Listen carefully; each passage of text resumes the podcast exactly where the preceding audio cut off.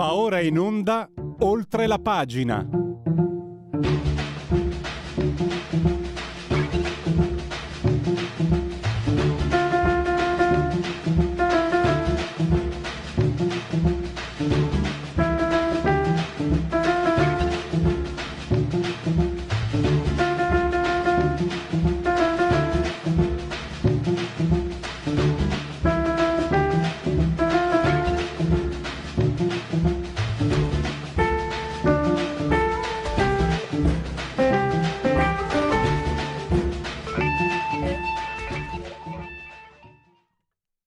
Linea va subito a Pierluigi Pellegrin.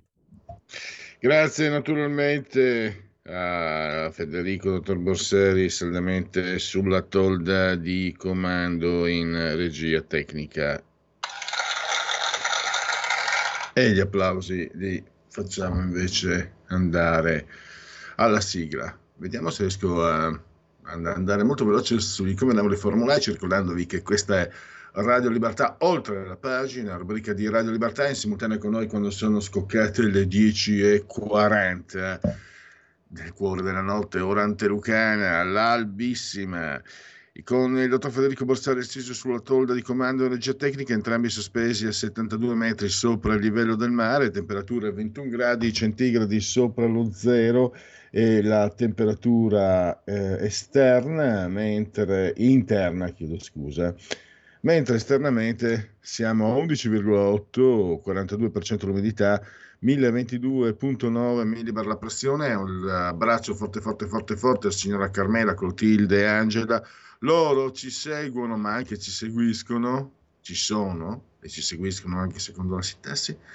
sul canale 252 del digitale televisivo terrestre, la tv, la, l'elettrodomestico più amato, perché questa è una radiovisione, chi sa buona Radio Libertà campa oltre cent'anni, meditate gente, meditate. Potete continuare a farvi cullare ovviamente dall'algido suono digitale della Radio DAB e poi ancora, grazie all'applicazione EAS Android, potete seguirci ovunque siate.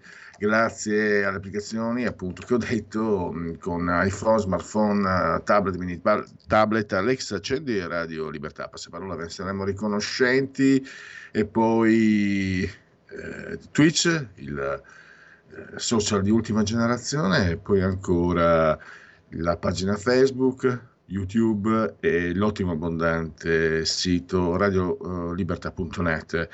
Parleremo, parleremo anche di politicamente corretto, oggi c'è parola di scrittore, avremo eh, Santi Moschella per parlare del suo ultimo libro Tarlo Fatale, avremo Emanuele Mastrangelo perché andiamo a parlare di quel gran figlio di Circassa di Leonardo di Sarpiero. Sono riusciti a manipolare anche la storia oltre che la verità e la scienza. E poi eh, invece subito, credo forse lo abbiamo già in linea, parliamo di chi ha paura di San Giuseppe, quella festa che non sa da fare il 19 marzo, la festa del papà. Se ne è occupato eh, Max del Papa, l'ho scritto sul blog di Nicola Porro, Max lo conosciamo benissimo e lo leggiamo anche su Italia Oggi, il giornale d'Italia, il suo eh, giornale la pubblicazione online, Il Faro. Grazie Max, se mi senti, grazie per essere qui con noi e benvenuto. E come non ti sento? Buongiorno a tutti, grazie per l'invito.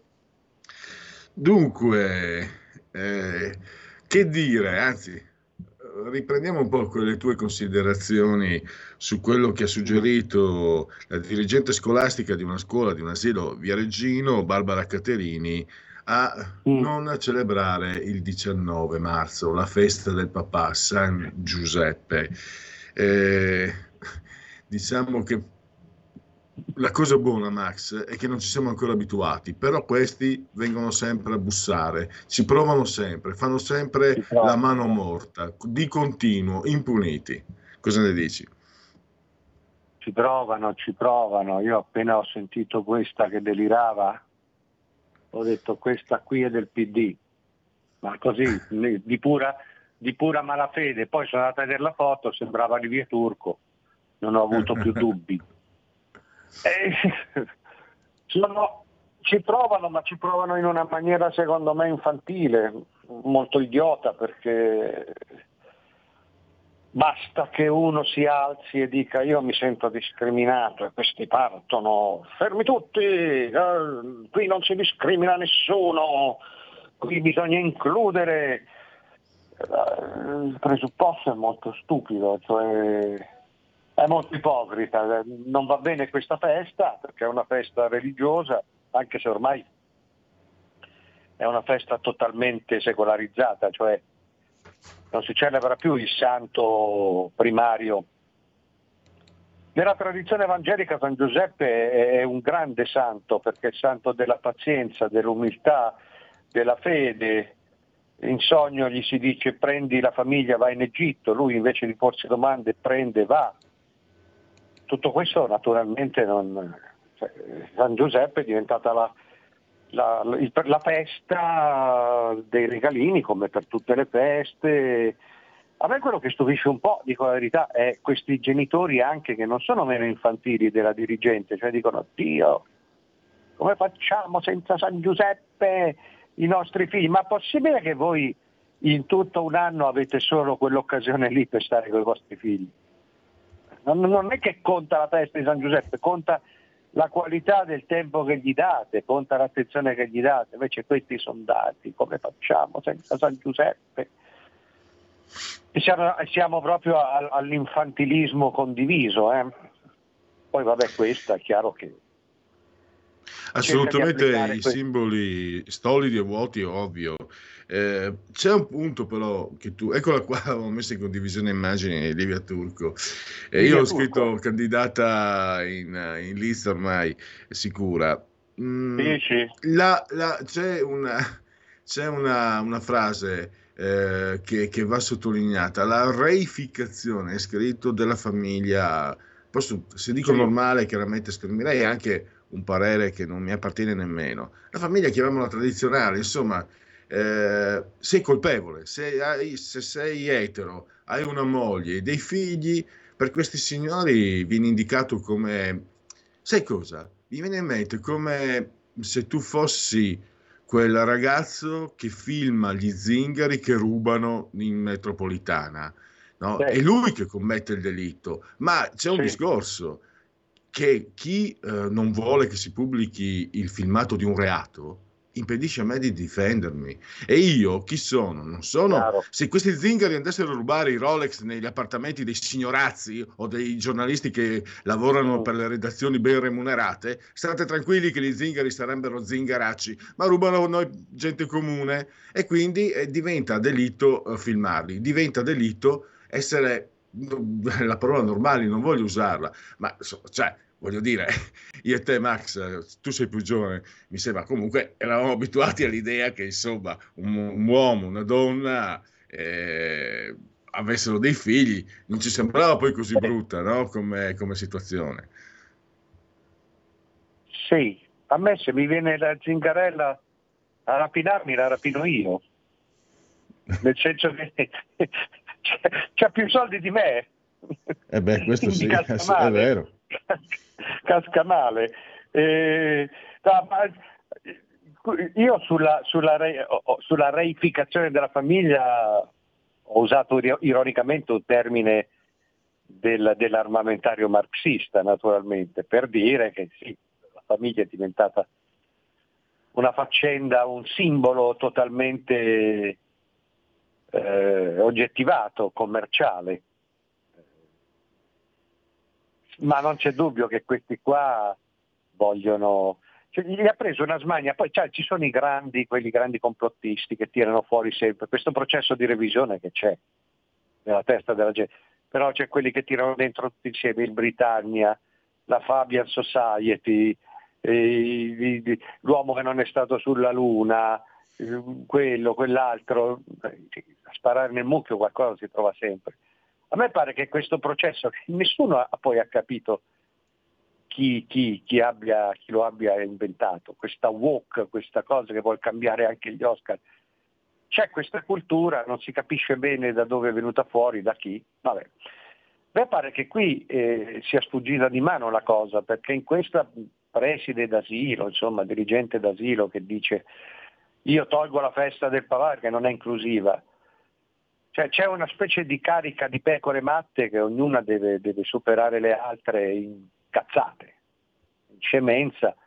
Questo è chiaro che si vuole candidare come dicevi tu, e allora dicono di quelle cose eh, non sanno neanche loro. Questa qui a un certo punto si è messa a, a, a dare i numeri in sindacalista, dice no, aboliamo la festa, però apriamo un tavolo allargato con tutte le componenti genitoriali per trovare dei laboratori di confronto nei quali nessuno si senta emarginato. La traduzione è non so cosa sto dicendo, non so cosa sto facendo, ma lo faccio. Mm. Quindi mi sembra una cosa da scrivere Max, più al, all'infantilismo manicomiale. C'è, c'è, qualcosa, allora il movente è un po' il filo conduttore mm, è un po' difficile da intravedere, lo si può immaginare. C'è un punto sicuro che tu eh, metti in luce anche, eh, l'errore pedagogico, cioè educare i bambini ha un tutto facile. Questo è lo stesso brodo di cultura per cui cioè, ci, fu, ci, fu, anche una proposta di legge che andò a buca perché nel 2018 poi si sciolsero, nel, sì, nel 2018 si sciolsero le Camere tre senatori del PD. Eh, nessuna valutazione nella scuola dell'obbligo. E così sì. eh, questo no, è anche il, il, movente. Cioè al bambino deve essere eh, prospettato un mondo dove non ci sono eh, difficoltà.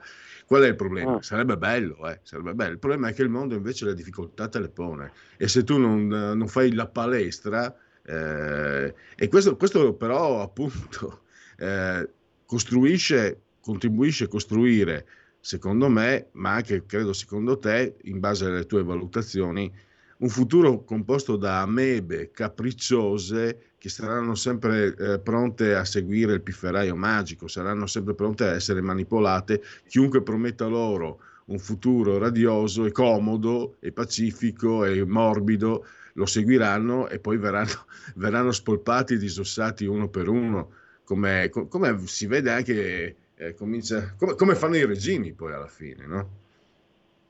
Ma poi... Mi sei ma poi chi l'ha detto che il mondo che si vorrebbe, che vorrebbero loro, è il mondo che è da preferire, da desiderare? Questo lo dicono loro. Cioè, mh, mm, non c'è dubbio che ci, ci proveranno sempre a togliere le valutazioni, a creare per via scolastica un mondo che non, non ha senso più che non esistere. Io ho visto ieri, ho visto su Twitter una scena meravigliosa, c'era in Sud America una partita, in Argentina credo, c'era un bambinetto con la maglia dell'Argentina, non ho capito bene per quale ragione, se fosse malato, se fosse solo figlio di ricchi, insomma era lì e pretendeva di fare un gol. E allora tutti i giocatori sono, gli hanno dato la palla, poi si sono fermati, lui passava, trotterellava con la palla, tutti si fermavano, si spostavano per farlo passare, per mandarlo fino in porta. Quando è arrivato davanti al portiere ha tirato il portiere carogna, tac, col piedino gli ha fermato la palla e il bambino giù a piangere. Io l'ho adorato quel portiere, ma non l'ho adorato per il spirito di contraddizione, l'ho adorato perché senza volerlo gli ha insegnato più lui in, in quel momento che tutte le teste di cazzo del politicamente corretto che quel bambino potrà incontrare in tutta la vita. La pazza, la pazzoide del Partito Democratico che ha detto che la vera violenza era filmare i rom che rapinavano, che scippavano, non fa i conti con quello che poi hanno commentato due rom, due zingarelle, diciamo così, intercettate dalla polizia. Ridevano e dicevano certo che l'Italia è veramente un paese di handicappati e l'altro diceva in compenso è un paradiso per noi zingare. Se lo dicono da loro. Loro si chiamano così, zingare, anche perché è una certo. bella cosa, è una bella parola. Lo zingaro è una bella parola, è piena di poesia, è piena di canzoni. Ma io avrei voluto far sentire a questa pazza scatenata, cioè guarda che queste ti danno dell'handicappata. E loro hanno il buon senso del, del, del cinismo. Chi l'ha detto che il mondo come vorrebbero loro quello lì è un, mondo, è un mondo senza uomo, non solo senza Dio. Quindi eh, vedi che dalla, dalla fobia delle zingare si arriva alla zingarata, cioè alla supercazzola sì. prematurata per cui si può dire qualunque cosa che tanto non significa niente. Però diciamo, si tira in ballo anche la capacità di un sistema di autodifendersi, è persa completamente. Io mi ricordo, lasciami uno spazio, mi ricordo, Salvito il tagliamento, eh, fino agli anni 60 raccontavano sottoscritti vecchi, a me bambinissimo, che una volta... Eh, era abitudine con eh, i ladri, i farabutti, i cialtroni, eccetera, mm. li prendevano i maschi del paese, li, li denudavano li coprivano di bastonate, li cospargevano di pece piume, gli legavano una sedia che, e poi li appendevano alla porta del paese come monito. Quindi, cari cialtroni, state Cioè, era una comunità, non sto dicendo che sia giusto, per carità, però era una comunità che dava segnali forti di autodifesa, segnali sbagliati finché si sto parlando di più di queste cose succedevano un secolo e rotti fa. E adesso, adesso addirittura vanno in televisione a difenderla questa qui, tutto il PD no, e anche i giornalisti, invece di incazzarsi come una iena, perché io non accetto che qualcuno mi impedisca di difendermi, io mi incazzo come una bestia e se, e se sono stato anche derubato più di una volta. E, e, almeno che almeno ci mettessimo insieme noi che siamo stati vittime degli zingari per dire a questi cialtroni finitela, basta. Non, io non ho più la forza, sinceramente, e vedo e credo che in giro ce ne sia sempre meno per, per autotutelarci, purtroppo. No, adesso sicuramente la proporzione è invertita, cioè la pece e le piume vanno addosso a, a chi non si presta, infatti sono pochissimi che non si prestano, c'è questo fascismo del, del, pensiero, questa polizia del pensiero, o comunismo, perché comunque è sempre di matrice dittatoriale. Però poi, sai, lo dicevamo già anche, è talmente tutto forzato, così forzato, così naturale che alla fine la, la, la, l'uomo comune, l'uomo nessuno che non conta, quest'uomo al quale Draghi dice tu esegui, tu subisci e io finanza comando. Alla fine sì, forse certo in pubblico questi sono pericolosi, si adeguano, però poi c'è sempre una componente veramente naturale che ti, ti, ti salva, cioè ti, ti, ti impedisce di prestarti alle cose che, che sono impossibili da seguire. Questo che si tratti eh, della macchina elettrica che nessuno compra, che si tratti di quest'altra cosa del cappotto alle case che nessuno farà, possono fare tutte le norme che vogliono ma nessuno lo farà perché non si può, ci sono i soldi. E anche questo modo di comportarsi, io credo che anche questa sia poi una moda. Questa cosa che mi sveglio la mattina, sono di un sesso, poi a mezzogiorno sono di un altro, poi alla sera di un altro ancora. Eh, questa cosa degli Oscar che hanno praticamente diramato il manuale Cencelli dei premi, bisogna premiare degli attori di tutte le etnie, quindi ci hanno messo dentro, va bene, i magrebini, i nordafricani, i mediafricani, i sudafricani, poi quelli delle isole Tonga, poi quelli del, del Poli, poi quelli delle Hawaii, poi quelli della, eh, della Groenlandia, cioè, hanno messo tutta una serie di cose, rimanevano fuori solo quelli del loro gruppo egemone, cioè i bianchi, occidentali. Eh, per me alla fine sta roba non passa perché è troppo faticosa, è troppo faticosa da mettere in pratica oltretutto. Quindi alla fine cioè...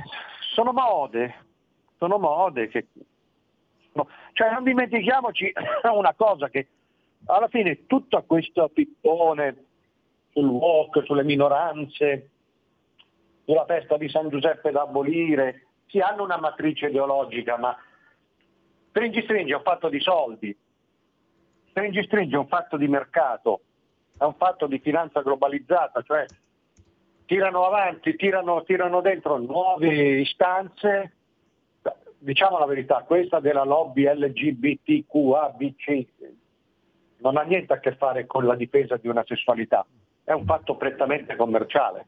C'è un mercato che sfrutta per miliardi e miliardi tutte queste, c'è un'editoria, il cinema, i giocattoli erotici, le pubblicazioni, è tutto, una, è tutto un affare di gran soldi, quindi come tale arriva e poi misteriosamente passa.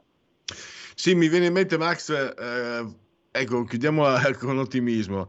C'è un, da, c'è un piccolo un piccolo significativo però eh, episodio. Anni fa la Gucci addirittura per farsi vedere eh, eh, politicamente corretta usò una modella orrenda, sghemba, Eh, simmetrica, ricordi, no, l'antigraziosa, una che somigliava un po' vagamente a Alice Lane, tra l'altro, ho rivisto adesso la foto perché sono andato a sincerarmi che fosse il marchio Gucci.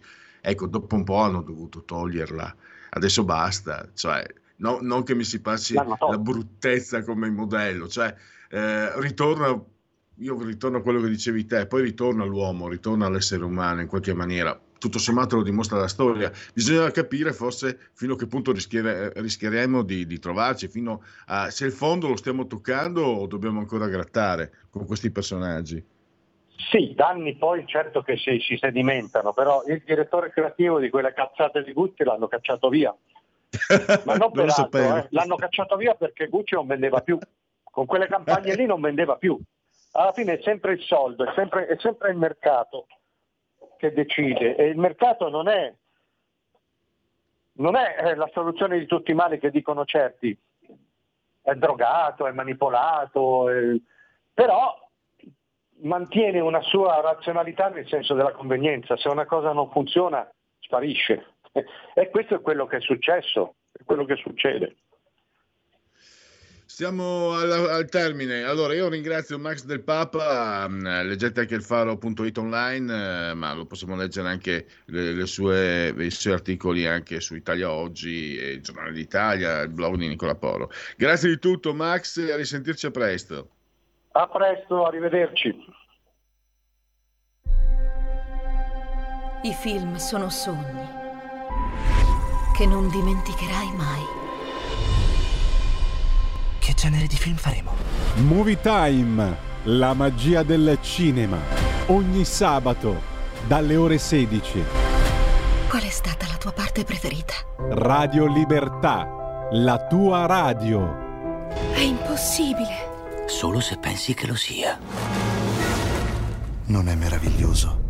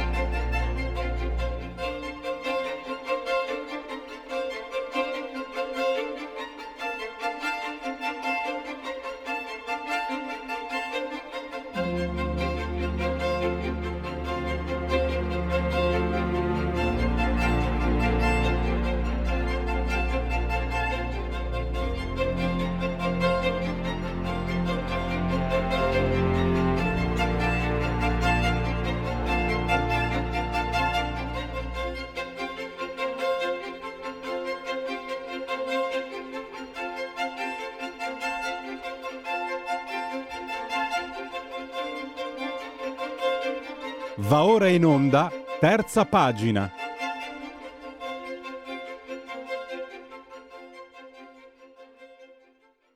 E la linea torna a Pierluigi Pellegrin.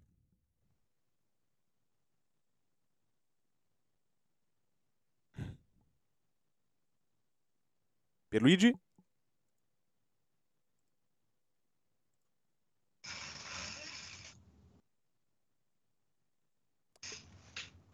La linea torna a Pierluigi Pellegrin.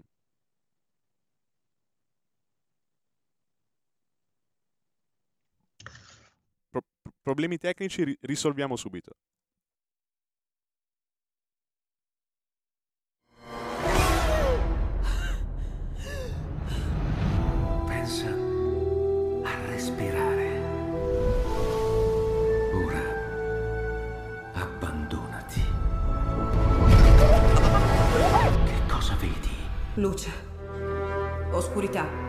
L'equilibrio. È tanto più grande. C'è stato un risveglio. Hai sentito? Conosco una sola verità.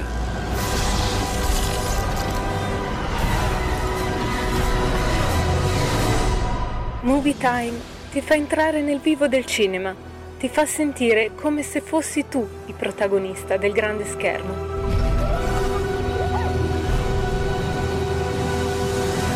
Ogni sabato dalle ore 16. La tua radio è ascoltabile anche con la televisione in digitale. Sul telecomando della televisione digitale o del tuo ricevitore digitale puoi scegliere se vedere la TV o ascoltare la radio. Risintonizza i canali radio e troverai anche Radio Libertà, canale 252.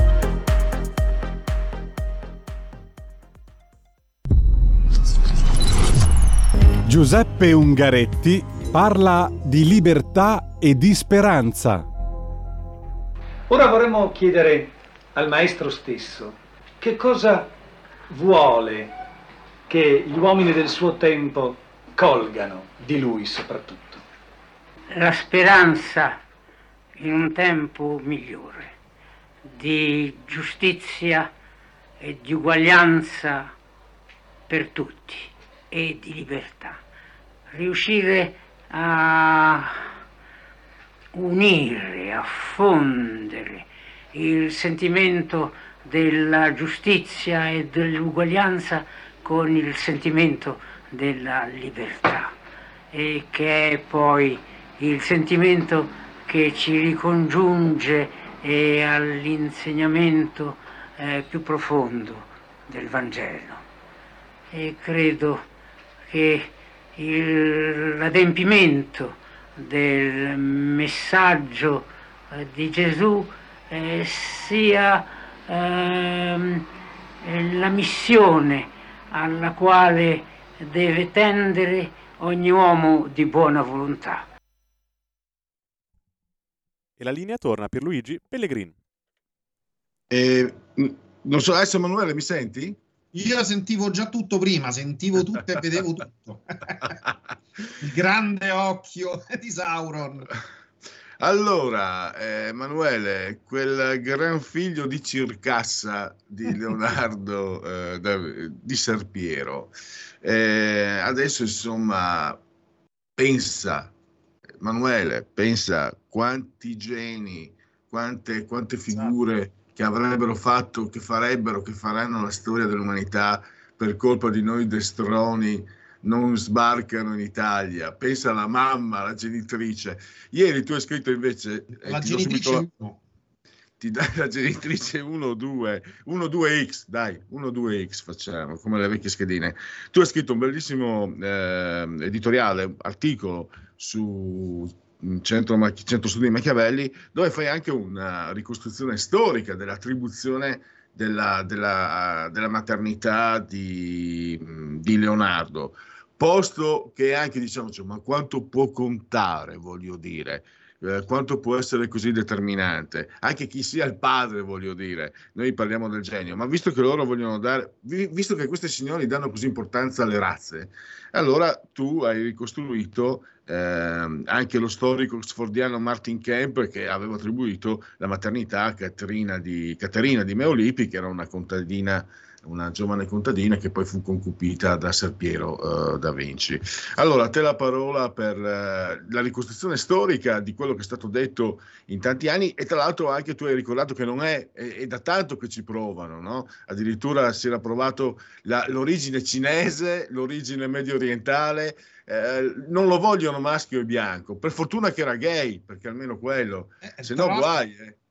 Sì, ma to- attorno a Leonardo c'è tutto questo tentativo decostruzionista di distruzione di quello che è Leonardo è il genio con la G maiuscola, come Dante e Omero sono i poeti con la P maiuscola. E, e quindi c'è un tentativo di decostruzione del personaggio, quello dell'omosessualità di, di Leonardo, che poi, tra l'altro, per il periodo storico non sarebbe nemmeno una cosa tanto sorprendente, se, se non fosse per il fatto che non c'è la benché minima prova. È uno dei tentativi degli anni passati. Da qualche anno si sta facendo anche sulle questioni genealogiche. Dunque, ehm, Leonardo, riassumendo, era il, bastardo di Ser Piero, non era un uh, figlio legittimo. Quindi ehm, lui non eh, viene eh, essenzialmente nasce fuori dal matrimonio e eh, Ser Piero lo accoglie nella sua famiglia, tra l'altro la moglie di Ser Piero, perché lui si sposerà poco dopo con una ragazza molto giovane, vorrà tantissimo bene a questo bambino che non era suo figlio ai fatti. E però Leonardo cresce anche vicino a questa madre, Caterina, che noi troviamo citata in qualche documento e che appunto questo storico eh, britannico Martin Kemp, scusami, hai detto qualcosa Pierluigi? No, io non ho detto nulla. Cioè, ah, forse c'è un po' di ritorno. Allora. Questo storico di, di, di, Oxford, Martin Kemp, è riuscito tramite carte d'archivio a identificare con una contadina di Vinci, rimasta orfana come spesso succedeva nel passato, solo col fratello e la nonna. Chiaramente viene concupita dal suo padrone dalle belle braghe bianche perché Ser Piero era un notaio, quindi come al solito i notai da, dall'alba dei tempi sono la, la classe alta della, della, borghesia, rimane incinta. Ser Piero però eh, sì, è uno a cui evidentemente le ragazze piacciono, si sposerà pure parecchie volte nella vita, e, però non è nemmeno un figlio di, di buona donna, non è un infame. E quindi dopo averla concupita e avergli fatto mettere al mondo un figlio, eh, le cerca un, un, partito per sposarla e lo trova in questo tizio, questo attaccabrighe, eh, che viene citato in un uh, atto trovato da Kemp, eh, della, credo, una dichiarazione dei redditi del nonno di Leonardo, che dice che vive insieme a tot persone, fra cui Caterina, moglie di attaccabrighe. Ora, eh, invece, la teoria nuova che è uscita in questi giorni è di questo eh, Carlo Vecce, che è un docente dell'Orientale di Napoli, che ha trovato un atto notarile vergato da Ser Piero da Vinci e eh, questo atto notarile è un atto di emancipazione di una serva. Eh, lui dice una schiava, nell'atto sì si dice serva o schiava effettivamente eh, Circassa, cioè proveniente dal Caucaso. I Circassi sono una popolazione del Caucaso, caucasica, quindi eh, una popolazione europea, anche se all'epoca erano in parte convertiti all'Islam. E evidentemente presa schiava forse dai turchi o da qualche altra popolazione nomade che bazzicava in quelle zone, insomma, come era uso, e venduta sui mercati. Ora, questo servirà pure, tra l'altro, a puntellare questa nuova narrativa della schiavitù in Europa, perché noi italiani che non siamo stati, se non marginalmente, coinvolti nella tratta atlantica, dobbiamo trovare qualche maniera per autocolpevolizzarci, no? E quindi dobbiamo dire che c'era lo schiavismo pure in Italia. In realtà era qualcosa di molto simile al discorso dei sepoi, che sono quelli quei lavoratori che gli inglesi e soprattutto gli inglesi, ma anche i francesi e altri colonialisti, non gli italiani che, io, che mi risulti, eh, esportavano da India, Asia, e Cina e sud-est asiatico verso le colonie dell'Africa e del, dei Caraibi con dei contratti capestro per cui praticamente questi erano vincolati a lavorare tipo 20-25 anni prima di potersi riscattare. Quindi erano, potremmo dire, de, de, dei servi a riscatto, degli schiavi a riscatto, però capitalisticamente eh, accettabili. Quindi queste erano delle persone che venivano razziate eh, in varie attività di, di, di, piratesche, potremmo dire, portate nei mercati eh, dell'Europa occidentale e acquistate con lo scopo di battezzarle e poi alla fine emanciparle. Era una forma ibrida, potremmo definirla, fra lo schiavismo e, e, diciamo il lavoro più o meno forzato, le conversioni più o meno forzate. Però erano tipiche dell'epoca e, e quindi diciamo che pure questa narrativa va sgonfiata. Insomma, Vecce scopre questa carta e, e questa carta dice che c'è una Caterina emancipata sei mesi dopo la nascita di Leonardo. Leonardo nasce, se non mi ricordo male, il 15 aprile, sei mesi dopo c'è questo atto di emancipazione. Ora, altri hanno visto anche le altre carte che lui ha trovato che da quello che ho capito io dalla stampa e che mi hanno detto anche alcuni colleghi, ho parlato con Alessandro Gnocchi, con eh, Misca Ruggeri, mi hanno detto che loro hanno parlato per esempio con eh, Paolo Galluzzi, che è un esperto di Leonardo, uno dei più importanti, dice guarda io ho visto le carte, sono estremamente convincenti. Eh, però quello che ci interessa è, è tutto il battage che i media hanno costruito attorno a questa storia. Ora, quando eh, Kemp ha scoperto che la madre di Leonardo era questa Caterina, questa contadina di nome Caterina, che era un nome estremamente diffuso all'epoca, essendo Santa Caterina una delle sante più importanti d'Italia, un tempo, se vi ricordate, i nomi ai figli si davano o sulla base dei nonni e dei fratelli morti o si davano sulla base dei santi. Questa era la, la, maniera di dare i nomi. Santa Caterina è una delle sante più venerate in Italia, quindi Caterina è un nome diffusissimo. Lui scopre che c'è questa Caterina Vinci, sposata con questa attaccabrighe, che con tutta probabilità potrebbe essere la mamma di Leonardo. Quando Kemp nel 17 fece questa scoperta, non uscì quest'ira di Dio di articoli e soprattutto eh, gli articoli che ci sono adesso ci vengono a dire che intanto c'è un mistero svelato, mentre in realtà, essendoci la teoria di Kemp di sei anni fa, uno potrebbe dire non c'è nessun mistero. Questa è una teoria alternativa, non è un mistero svelato. Poi ci costruiscono una cosa, la Caterina Circassa era un'immigrata. Venuta sui barconi, ragazzi hanno scritto questo, venuta sui barconi, vi dico anche il giornale, arrivò in Italia su un barcone, è quotidiano.net. Si parla di verità definitiva, ma ci sono delle carte, alcuni studiosi le hanno viste. Se mi permettete, io ho qualche dubbio, perché eh, se io trovo una carta che è una prova regina, però questa prova deve essere veramente probante. E qui abbiamo un atto di emancipazione di una Caterina, avvenuto sei mesi dopo la nascita di un bambino battezzato come Leonardo. Ma quante Caterine ci saranno state a Firenze che avranno fatto le serve di casa. Il dubbio legittimo pure è, ma Ser Piero si infila dentro il letto della serva a casa di un altro, che era pure reato, se non mi risulta eh, male, insomma, da, da, leggi dell'epoca. Quindi, insomma, è un po' stiracchiata la cosa. Vedremo anche gli altri documenti che ha trovato Vecce.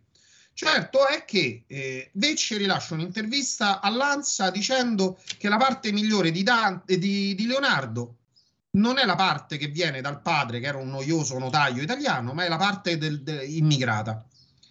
E tutti i titoli su la madre era schiava immigrata su un barcone. Beh, un minimo di dubbio che si stia facendo un po' di clickbaiting su questa storia, diciamo, mm-hmm. viene. Quindi, al di là proprio del fatto che se, se, poi Leonardo fosse veramente figlio di questa circassa, non vedo quale sia lo scandalo, il problema lui era italianissimo, scriveva in italiano, la sua cultura era profondamente italiana, italianissima proprio, se voi leggete pure le cose popolari che lui scriveva, per esempio ci sono le favole, lui scriveva delle favole per esempio, sono italianissime, Quindi qual è il problema di andare a vedere magari per spingere un po' lo Jussoli, gli barconi? Un altro po' facciamo pure l'apologia degli scafisti. D'altronde questi sono mercanti di schiavi come gli scafisti oggi sono mercanti di schiavi. Quindi arriviamo pure a fare l'apologia di questo. Insomma, è torbida la vicenda. Io aspetto adesso... Ehm, coso, scusate come si chiama, Galluzzi ha annunciato che ci sarà un libro scientifico che partirà dalle carte scoperte da Vecce. Per ora Vecce però c'è scritto un romanzo sopra. Quindi noi ci stiamo basando su una conferenza stampa, alcuni documenti in cui compare il nome di una Caterina e un romanzo. Quando vedremo tutte le carte, poi potremmo dire se è più realistica la tesi di Vecce o quella di Kemp, che tuttavia, infatti, la tesi di Kemp è, è abbastanza solida. Naturalmente, dal punto di vista scientifico, vedremo. Nel frattempo, quello che dobbiamo rilevare è che i pennivendoli nostrani si sono venduti anima e corpo a una tesi veramente eh, ridicola. E non è la tesi ridicola che la madre possa essere una schiava. La tesi ridicola è la eh, povera immigrata venuta su un barcone e che, che è, rappresenta la parte migliore di Leonardo. Questa è la tesi ridicola, a cui però ci siamo venduti anima e corpo. Ecco, quello che vedo anche è comunque la tendenza eh, di, dei chierici ad asservirsi al potere dominante. Quando ero ragazzino non si poteva dire che eh, Leonardo fosse gay, non si dice, non si dice. Adesso invece guai se non lo si dice. In realtà ci sono ci sono quelle cause per sodomia che però non si sa se siano state intentate dai fratelli ai quali lui cercava di eh, portare via una parte di eredità, quindi una banale eh, questione di soldi. Così come eh, Gal- eh, Cesare ha sottomesso le Gallie, eh, Nicomede ha sottomesso Cesare, cantavano i centurioni, non si poteva dirlo quando ero ragazzino, meglio, non, meglio, non dirlo adesso che era anche omosessuale perché era comunque un guerrafondaio, quindi allora su Cesare non va bene che sia gay. Questa mh, in realtà possiamo anche riderci sopra perché è del tutto irrilevante. Questo tentativo di, di piegare la storia, anche la scienza, eh, tu hai anche raccontato un episodio, da un'impronta digitale si voleva far credere che avesse origine medio orientale, poi un esperto eh, di, di, di criminologia spiega che da un'impronta digitale non puoi risalire a, un'et- a un'etnia. Spera, penso, ci, ci, arrivavo anch'io da solo che sono ignorante perché mi risulta che siano necessari enzimi, eccetera. Escludo che da, da una impronta digitale si possa uh, risalire a, una, a, un'etnia. Ecco, ma eh, credo che l'insegnamento sia questo: qualsiasi uh, forma di, di potere comandi, che sia di destra o di sinistra, tende comunque, cioè, eh, do, dobbiamo imparare a difenderci dalla manipolazione. Eh, il caso di, di Leonardo è, è, è, quello che salta più un po', salta maggiormente. Tra l'altro, e poi mi, mi taccio, eh, Emanuele, quando ero giovane io, Leonardo non andava per la maggiore come nel XXI secolo, c'è stato il film, eccetera, eccetera. Sì, noi abbiamo avuto Dan Brown che l'ha spinto eh, tantissimo. Eh, quando ero ragazzo andava più forte eh, Michelangelo, addirittura Raffaello moltissimo, certo. restando i grandissimi naturalmente. Poi negli anni, tra gli anni, negli anni 90 eh, Caravaggio, per il quale io ho un amore sconfinato e infinito. Ma per dire, adesso ci si concentra molto su Leonardo, forse anche perché eh, è il personaggio, un personaggio che fa cassetta. Però la manipolazione sono il tentativo di piegare la scienza, la storia al proprio interesse. Sta di fatto che però questi ci stanno perdendo la faccia, insomma, per il modo se non altro in cui lo, lo come lo spiegavi bene tu, anche per il modo in cui cercano di imporcelo ma è il modo perché, come ripeto, eh, se effettivamente Leonardo eh, sia stato figlio di una ragazza presa in Circassia e portata in Italia, la cosa sposta davvero poco nella biografia del personaggio. Lo sposta nel momento in cui uno vuole dare peso, e tu hai detto bene una cosa all'inizio, la maggior parte di quelli che blaterano sulle questioni di eh, razzismo politicamente corretto. Sono poi i primi che invece quando la razza si può utilizzare contro eh, parliamoci chiaro contro l'uomo bianco contro l'uomo europeo allora la razza lì conta. Cioè se eh, un poliziotto, eh, detto fuori dai denti, se un poliziotto ammazza un cittadino americano, la cosa è di nessuna importanza fino a che il cittadino americano non è un afroamericano. Se è afroamericano, allora il problema della razza conta.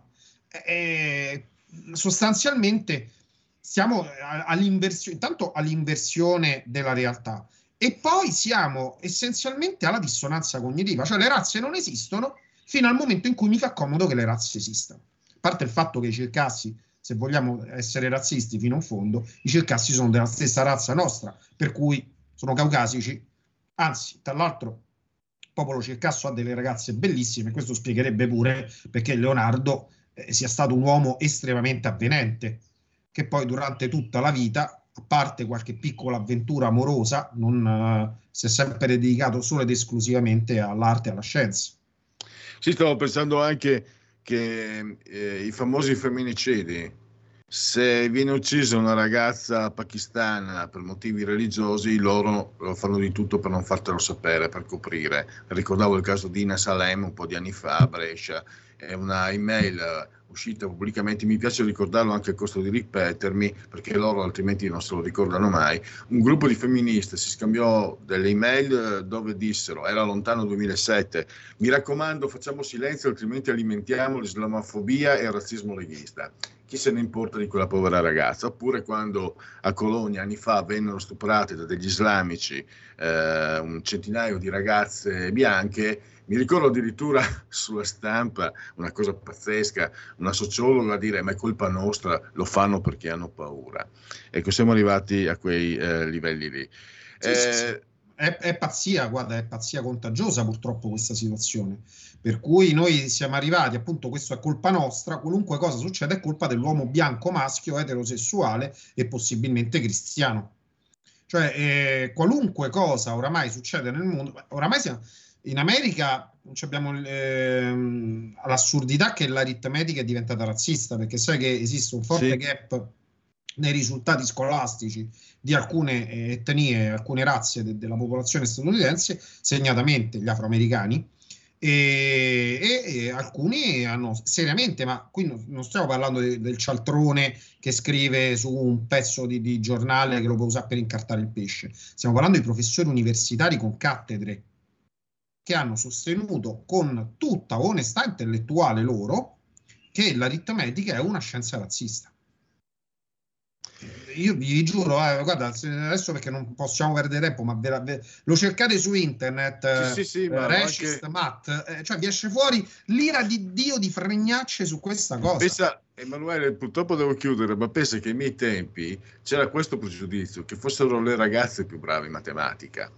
Dalle mie parti. È vero e quindi, e quindi di fatti eh, la mia compagna mm, mi ricordo anche mi aveva dato una mano quando ho preso gli studi matematica e chimica e, e mi aveva aiutato moltissimo eh, allora, ma, ma è vero perché la, le scienze matematiche sono scienze analitiche e la, come diceva qualcuno che non voglio nominare adesso, la mentalità del, dell'uomo, del maschio è estremamente sintetica, mentre la mentalità della femmina è estremamente analitica. Per cui l'uomo ha molta più facilità su materie che necessitano sintesi, che si va quindi da, dalla filosofia al, al diritto, eh, mentre invece le materie che necessitano analisi, quindi per esempio anche le materie matematiche, sono più facilmente affrontabili da una donna. E devo concludere, eh, ringrazio Emanuele Mastrangelo, Storia in Rete, collabora anche con eh, Centro Studi Machiavelli. Eh, grazie anche per... Vi consiglio, è, è gratis, quindi approfittatene. Eh, e anche se ci fosse da pagare meriterebbe perché eh, Emanuele ha fatto una ricostruzione storica puntuale che non trovate da nessun'altra parte, per quello che ho potuto constatare io. Anche perché il suo mestiere, cioè Emanuele è uno storico serio di quelli, di quelli in gamba. Divulgatore, modesto divulgatore. Eh, ma io apprezzo molto il tuo lavoro, al di là poi che ci siano posizioni più o meno affini, eh, noto una grande capacità di, di, scendere anche nel dettaglio, di, di, inserirlo poi in una ricostruzione che sia comprensibile al lettore. Sì, divulgatore, guarda, divulgatore è un, per, per, me divulgatore è un complimento enorme, quindi eh, mi associo e ti grazie. ringrazio. Alla prossima. Ciao, ciao a tutti, grazie. Stai ascoltando Radio Libertà. la tua voce libera, senza filtri né censura. La tua radio.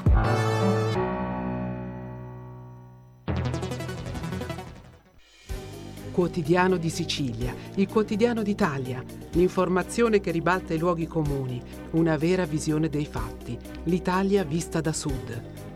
Ogni siciliano che vive in Italia e nel mondo è una risorsa, è protagonista della crescita della nostra nazione. Dai forza alla crescita della nostra isola, abbonandoti al QDS digitale più archivio a soli 99 euro annui. Quotidiano di Sicilia, il quotidiano d'Italia, una scelta di valore.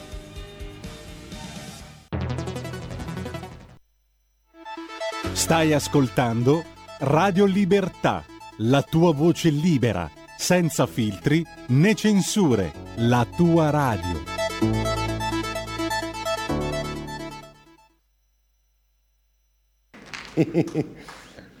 Anarchico me.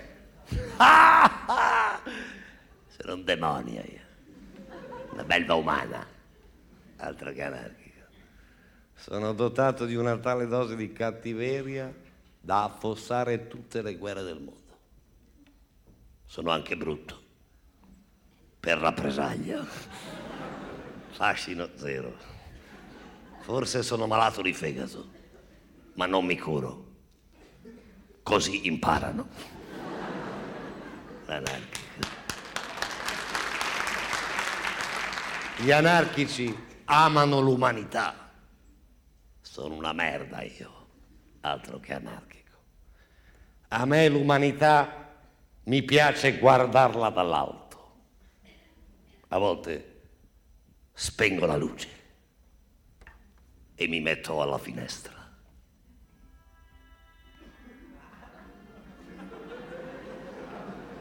Ridicoli loro, eh? curano la facciata e qualche volta anche il di dietro. E io invece da qui li vedo ribaditi, spiaccicati sul marciapiede, schifosi, con le gambette che escono dalle spalle. Tu, tu, tu. Bisogna renderle chiare le superiorità morali anche con fatti materiali, se no si afflosciano le superiorità. Solo così si spiegano i campanili e le torri Eiffel. Qualcuno dice andare a Dio, guardare sotto. Dalla torre Eiffel. Quando si è sullo stesso piano degli uomini è difficile considerarli come delle formiche. Ti sfiorano, ti accarezzano, ti entrano dentro. Che schifo, ci si affeziona. Non c'è niente di peggio dell'amore, me lo devo ricordare, sono una merda io. Tu, tu, tu. Che c'è? Guardano in su, stupidini. È il tempo che è cattivo? No, sono io che sono una merda. Tu, tu, tu. I bambini, come li odio i bambini.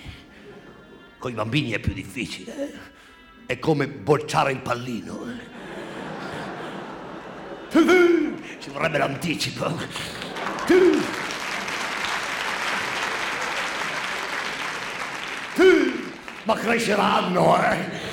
Erano dei bei testoni, allora io ten, ten, ten, tu, tu, guarda, guarda come corrono, guarda. eh. Mai che vadano sotto una macchina, mai. Io sono per le macchine, sono una merda. Dai, dai, guarda, prendi. È tuo, tu prendilo, prendilo, prendi. L'ha mancato, guarda. Negati, non ne prendono mai uno, guarda. Una volta uno l'hanno preso. Non era un bambino, no? Era un anziano. Meglio che niente. Uh, l'ambulanza, uh, io arrivo primo, uh, l'ambulanza, uh, pah, sono andato lì primo, guarda. l'ho visto lì per terra, ho visto tutto quel sangue, quanto, quanto sangue, stai calmo, mi dicevo, non è niente, non è più commovente di un po' di smalto fresco, dai, fai conto che gli abbiano dipinto la faccia di rosso, tutto qui, dai, che ti fregano su giù. A un certo punto ho sentito una sporca dolcezza, una schifosa pietà prendermi alla nuca e anche alle gambe. Sono svenuto. Ma come? Sono una merda. Mi sono risvegliato in farmacia. Erano gentili, mi davano da bere. mi davano delle gran pacche sulle spalle, mi volevano bene. No, sono scappato, li ho insultati, sono corso a casa terrorizzato. Per un attimo, anche se solo per un attimo, ho avuto paura di non essere neanche una merda. Questo era Giorgio Gaber e ridiamo subito la linea a Pierluigi Pellegrin. Grazie a Federico, dottor Borsari, sulla tolla di comando in regia tecnica, perché noi di Radio Libertà in regia tecnica abbiamo eh, i laureati. e allora andiamo, pensate la qualità del prodotto che vi offriamo, chiaramente autoreferenziale e ricattatorio, ma no dai, che mm, va bene così. Dunque, sto, sto scherzando, ma invece mi piace fare sul serio, introdurre sul serio la rubrica del venerdì che si chiama Parola di scrittore, lo sapete, si avvale dell'imprescindibile collaborazione di Patrizia Gallini di Ardesh Comunicazione e che oggi ha come ospite eh, Santi Moschella che dovremo avere al telefono e che saluto e ringrazio per la sua partecipazione naturalmente. Benvenuto Santi. Buongiorno, buongiorno ai radioascoltatori di Radio Libertà, grazie. Parliamo del suo ultimo romanzo, ehm, Tarlo Fatale, che ha una uh, strutturazione, eh, mi, ieri ne parlavamo no? con, uh, con, Moschella, al, ci abbiamo fatto una bella chiacchierata al telefono, lui mi ha spiegato la strutturazione di questo uh, romanzo, quasi un poema mi pare di capire, anche se non lo è. C'è qualche riferimento anche, ci sono dei riferimenti a quelli che sono i, i, i meccanismi per certi aspetti della Divina Commedia, eh, questo, questa anche indagine anche su se stessi, sul bene, sul male, sulle nostre scelte, sulle, sul nostro arbitrio. Però eh, sto andando oltre e per parlare di questo libro do proprio la parola al suo autore, non senza avervi ricordato Tarlo Fatale, che si avvale anche della prefazione di Anna Maria Folchini Stabile, che è un'importante poetessa, Tracce per la Meta Edizioni, collana oltremare narrativa, 18 euro, 323 pagine, naturalmente lo trovate anche online eh, in, eh, nelle librerie e anche online nei vari formati. Allora, parliamo del, del suo romanzo ai nostri ascoltatori. Cosa, cosa, troveranno aprendo le pagine del suo libro, eh, Santi? Innanzitutto partiamo dalla copertina che è del maestro De Blasi, che ritrae eh, la xylella, che è il tarlo degli ulivi nel Salento. E mi pare molto opportuno partire dalla copertina proprio perché c'è questo parallelo con il tarlo fatale che è il tarlo del gioco d'azzardo. E a proposito della struttura del libro è strutturato in tre parti, c'è un preambolo quasi ad evocare la fase precedente al gioco dell'otto, in fatto ed incoscienza e conclusione. Rispecchia un po' la mia professione perché sembra la struttura di un ricorso. E I vari capitoli sono strutturati in parallelo, è un'opera mista, c'è un sonetto, un articolo di cronaca, la trama, un flashback, una confessione allo specchio e un sogno incubo. Quindi in parallelo il lettore ritroverà sempre nello stesso punto il sonetto e così via. E quindi è questa è la mia quinta opera che raccoglie spunti stilistici delle precedenti opere, ma il tema nuovo è questo il gioco d'azzardo. In, in questo libro ci sono due Madame Bovary, il cercastoria e il debaclista, il cercastoria rappresenta direttamente l'autore che vuole scoprire l'animo del giocatore d'azzardo e poiché occorre cercare l'uomo come Diogene questo giocatore d'azzardo, eh, i vari capitoli sembrano proprio la discesa in un imbuto dantesco. E, mh, cerco anche di capire, di spiegare alcune precondizioni che rendono possibile l'abbandono della retta via e di ritrovarsi nella selva oscura, come il fallimento, la solitudine e c'è un richiamo esplicito alle tre fiere, l'onza, leone e lupo. E la casualità che va sotto il titolo La sfortuna dei principianti. E il, il giocatore corre, è una metafora, insomma, siamo noi i rischi che corriamo nel nostro quotidiano, mi pare di capire.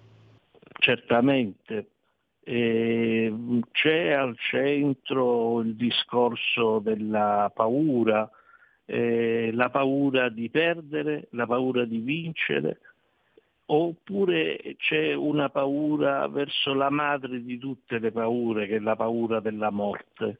C'è questa angoscia del quotidiano, per cui trovandoci nel mezzo del cammino di nostra vita andiamo a, ad interrogarci.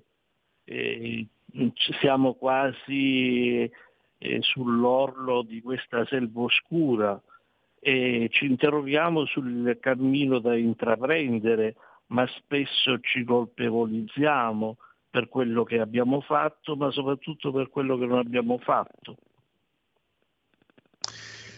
È una questione anche, è un qualcosa che, che ci coinvolge eh, anche nel, nelle scelte, anche mi sembra la strutturazione che lei ha dato al suo romanzo, eh, quanto le, le scelte eh, ovviamente cambino, mutino il destino della nostra vita, ma quanto anche siano insinuanti, no? per certi aspetti sconvolgenti, anche perché spesso sono inevitabili, o certe volte facciamo delle scelte senza nemmeno accorgercene. Eh, dom- ecco, questa è una domanda che mi è venuta mentre stavo dicendo un'altra cosa.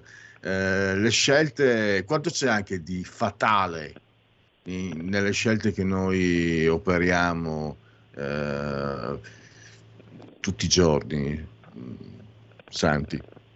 Certo, il, questo debaclista è, è rampollo di una famiglia di imprenditori e che è innamorato dell'impresa di famiglia e affronta una sfida titanica di non vendere l'azienda davanti alla concorrenza di giganti industriali, va incontro al fallimento e, e, poi di lavoretto in lavoretto si imbatte in un giocatore d'azzardo. A questo punto, eh, pur avendo coltivato da una parte la razionalità, eh, però dall'altro eh, c'è questo aspetto dell'azzardo che era già dentro di sé, visto che aveva affrontato questo rischio così grande, pur essendo razionale, cade nella palude dell'azzardo.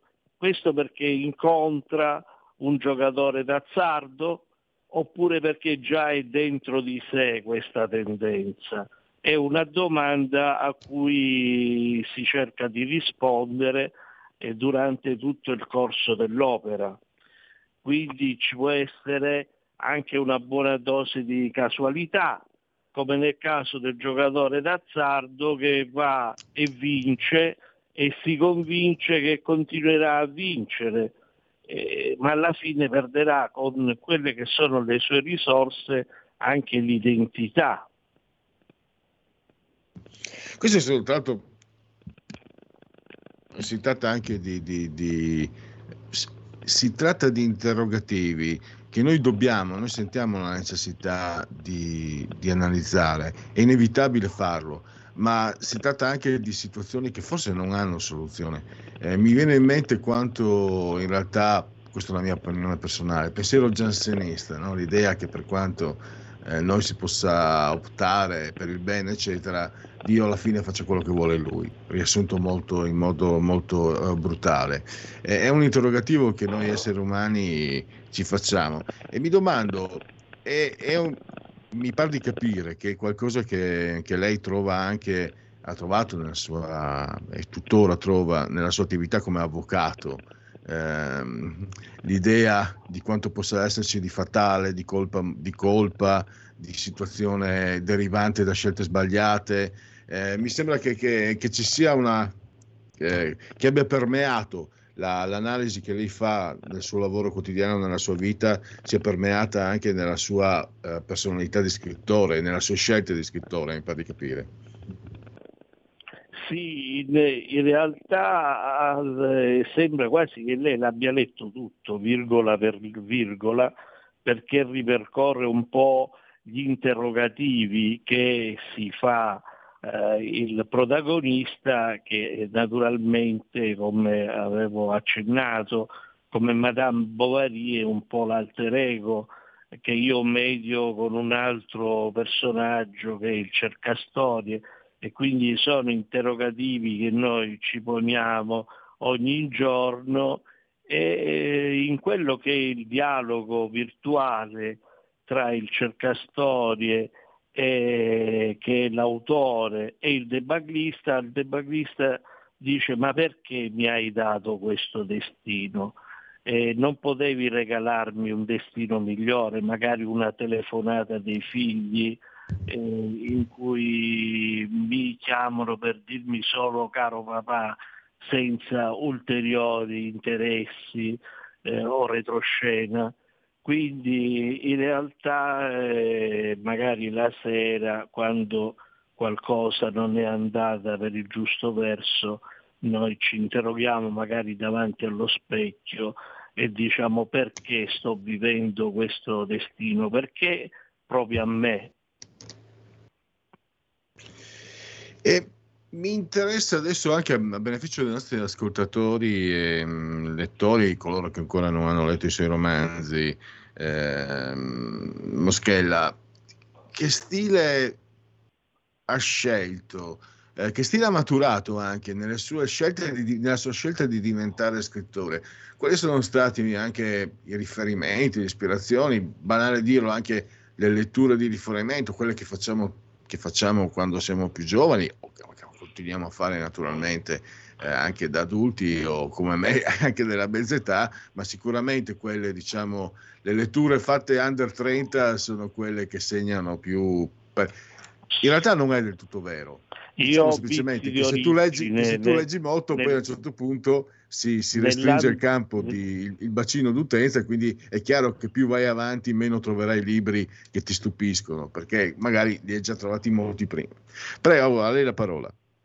Allora, eh, in realtà il- ho un vizio d'origine nell'under 18, perché prima del, dei 18 anni io ho letto molto Pirandello e mh, faccio poi un volo pindarico, come mi accade nei libri, eh, perché accanto ai sei personaggi in cerca d'autore, che, han- che ispirano anche le presentazioni dei miei libri in cui eh, c'è l'elemento sorpresa del personaggio che a sorpresa prende la parola e spodesta un po' l'autore dalla cattedra.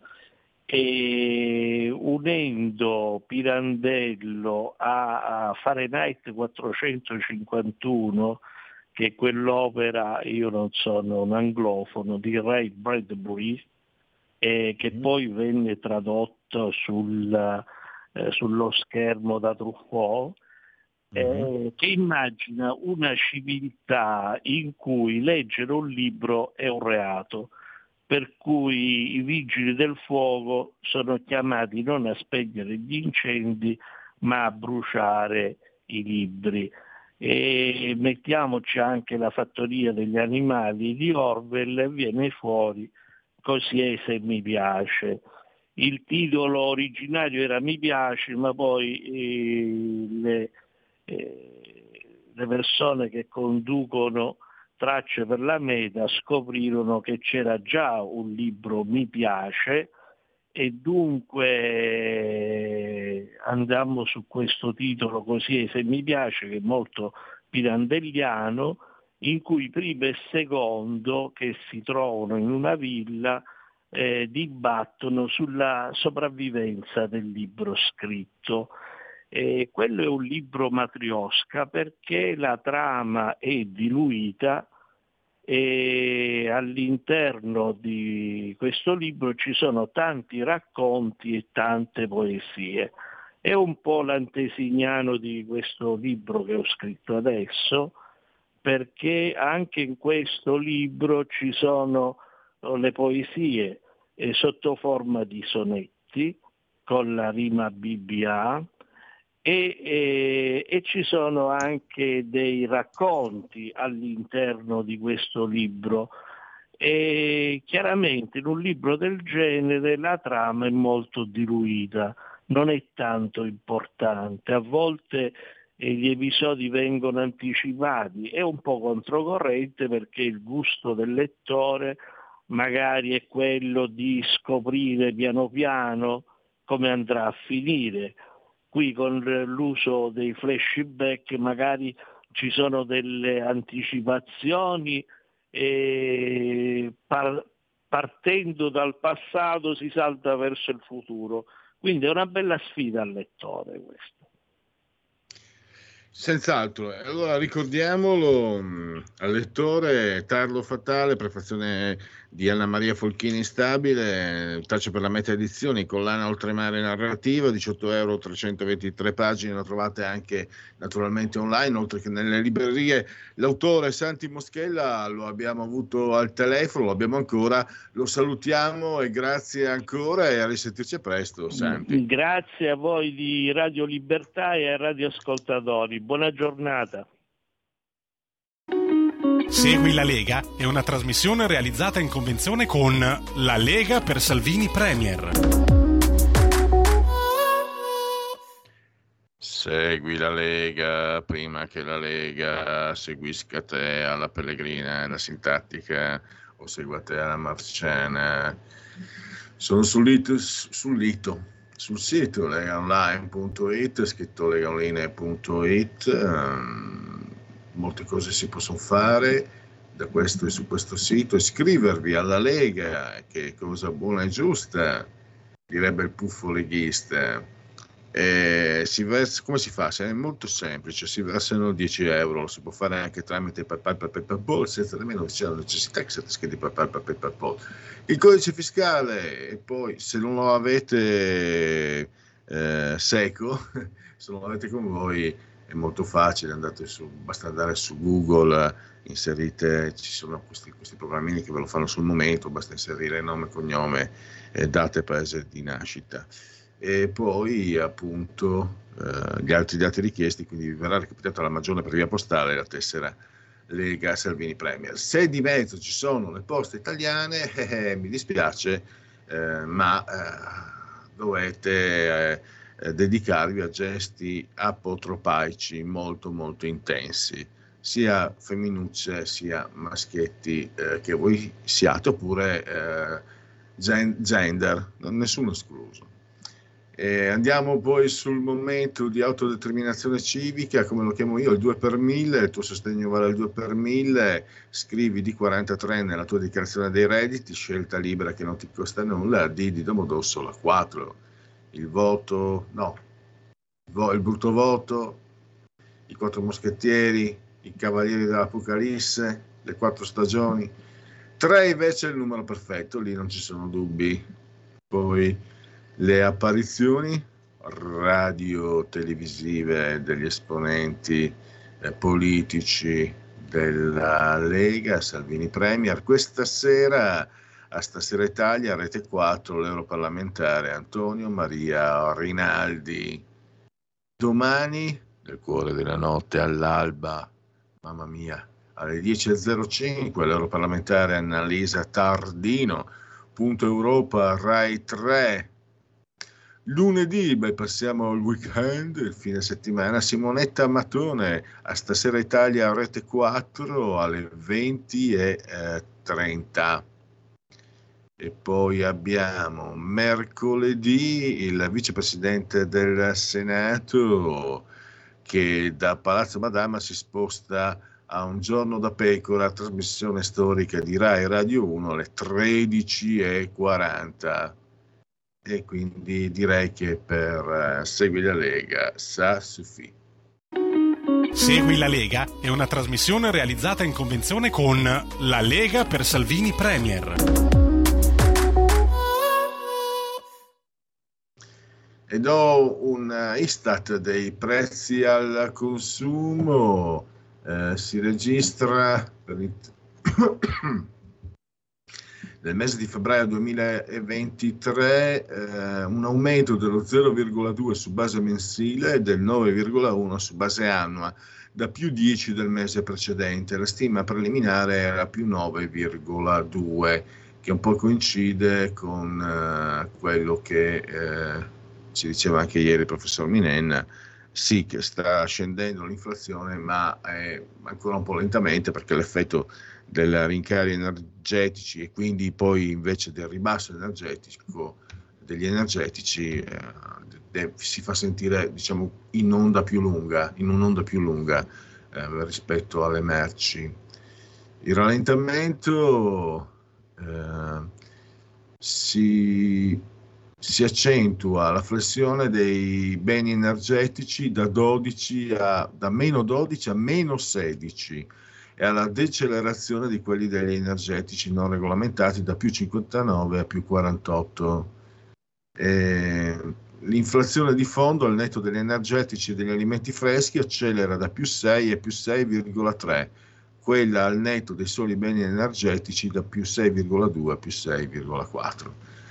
Quindi direi che possiamo eh, chiudere e passare ai genetriaci con la sigla. La verità è che sono cattivo, ma questo cambierà.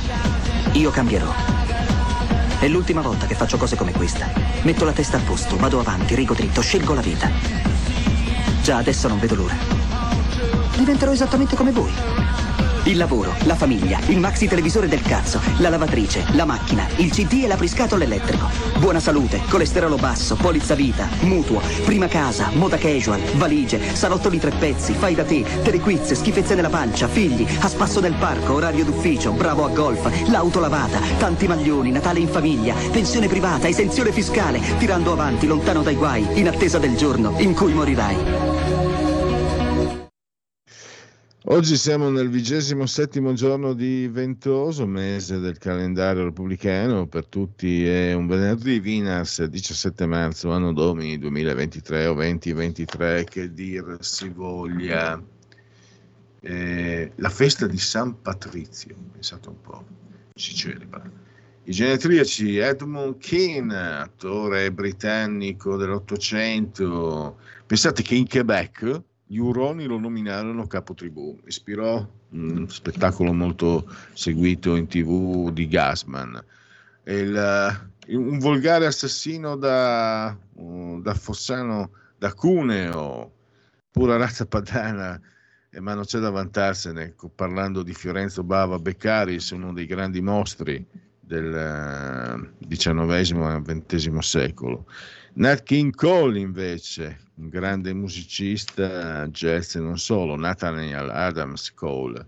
Gabriele Farzetti, un attore che ha attraversato cinema, tv, eh, teatro, sempre con bravura, un gigante della danza come Rudolf Nureyev, chi vola alto è sempre solo, il tartaro Nureyev.